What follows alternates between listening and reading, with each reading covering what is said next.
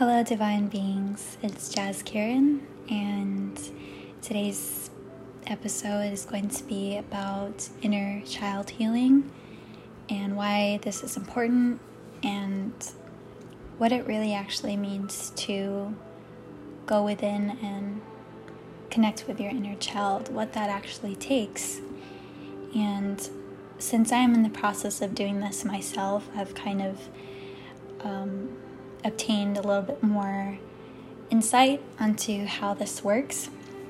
And I want to break it down into three different categories.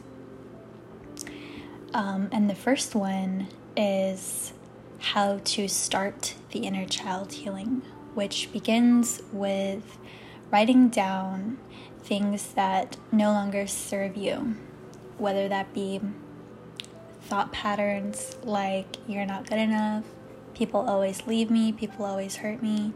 Anything that is emotionally based has the potential to stick to your memory with a stronger foothold because it has emotional charge behind it.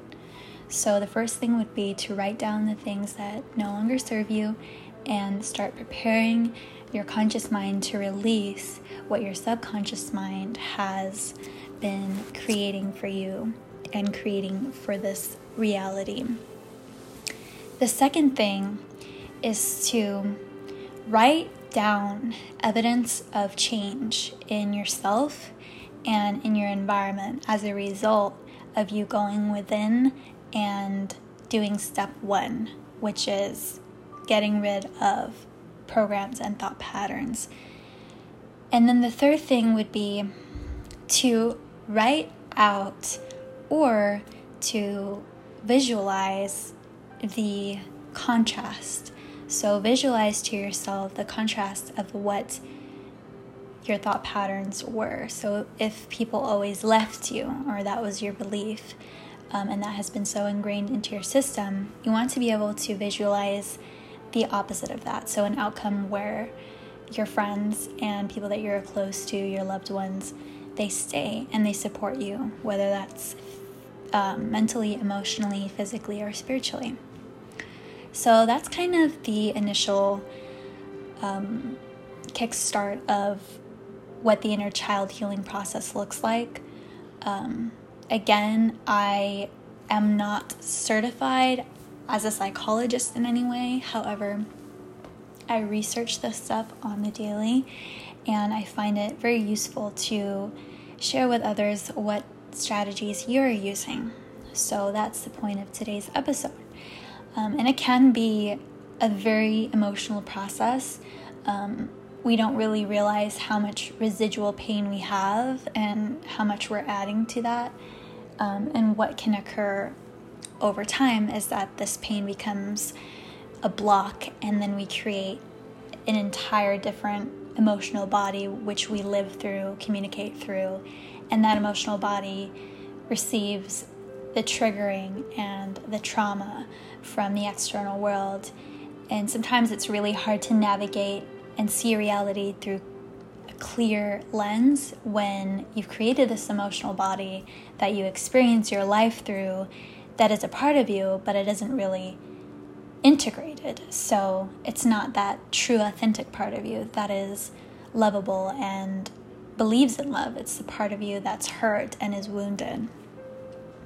So begin by what is known as the theory of autosuggestion, which is creating a new environment for your subconscious mind by when there are um, points of your day, like maybe 15 minutes or 20 minutes before you sleep, where you're in alpha theta brainwave state, it's a lot easier to debunk old beliefs and throw out old programs through autosuggestion and telling yourself um, things like, I am lovable and I am choosing to let go of any shame or guilt of the past that is keeping me stuck or anchored um, and that I'm going to create and replace new core beliefs for myself so that I can achieve my full potential. And so, by doing that, you allow this connection with your inner child to be revived.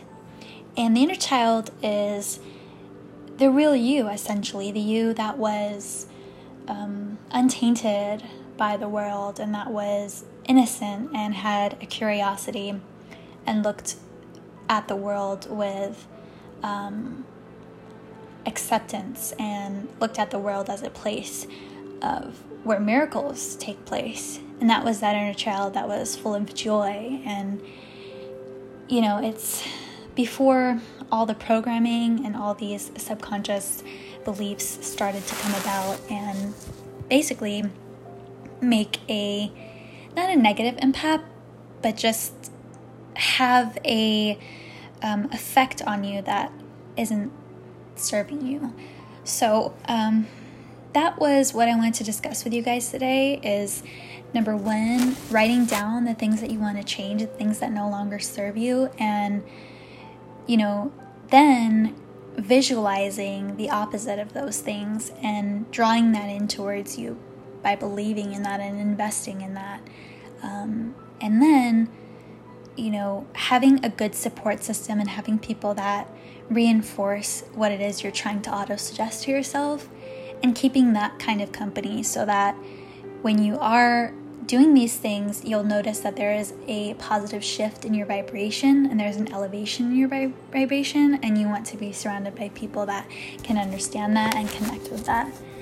So, thank you guys for listening. I hope you find this helpful. Um, this is one of my shorter episodes, but I do believe that um, this will be a great tool for those of you that are looking to build more awareness and create a safer space for yourself. Um, that way, when you venture into new relationships or are just trying to rebuild old ones, you can come from a place that is um, more self assured and has good boundaries and understands its self better in all the layers. Um, so, thank you, and I'll see you guys on the next episode.